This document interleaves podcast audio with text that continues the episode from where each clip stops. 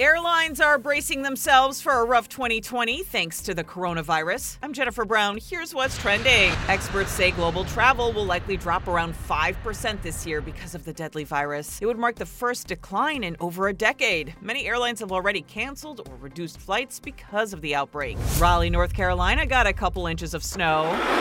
It's a rare treat to shovel there. It's been more than a year since they've had snow accumulation. This state of New Mexico is suing Google over information collected on kids. The state claims Google Education is gathering data on minors by keeping track of websites, videos, and passwords. Google says New Mexico has it wrong that their education package allows schools to control accounts. And here's one for the ice ages. What's the life expectancy for a female sloth? She'll outlive us all. You know that, right? We're not talking the movie. Scientists have determined a bird found buried and frozen in Siberia lived around 46,000 years ago. It's a horned lark, and they say the discovery is priceless.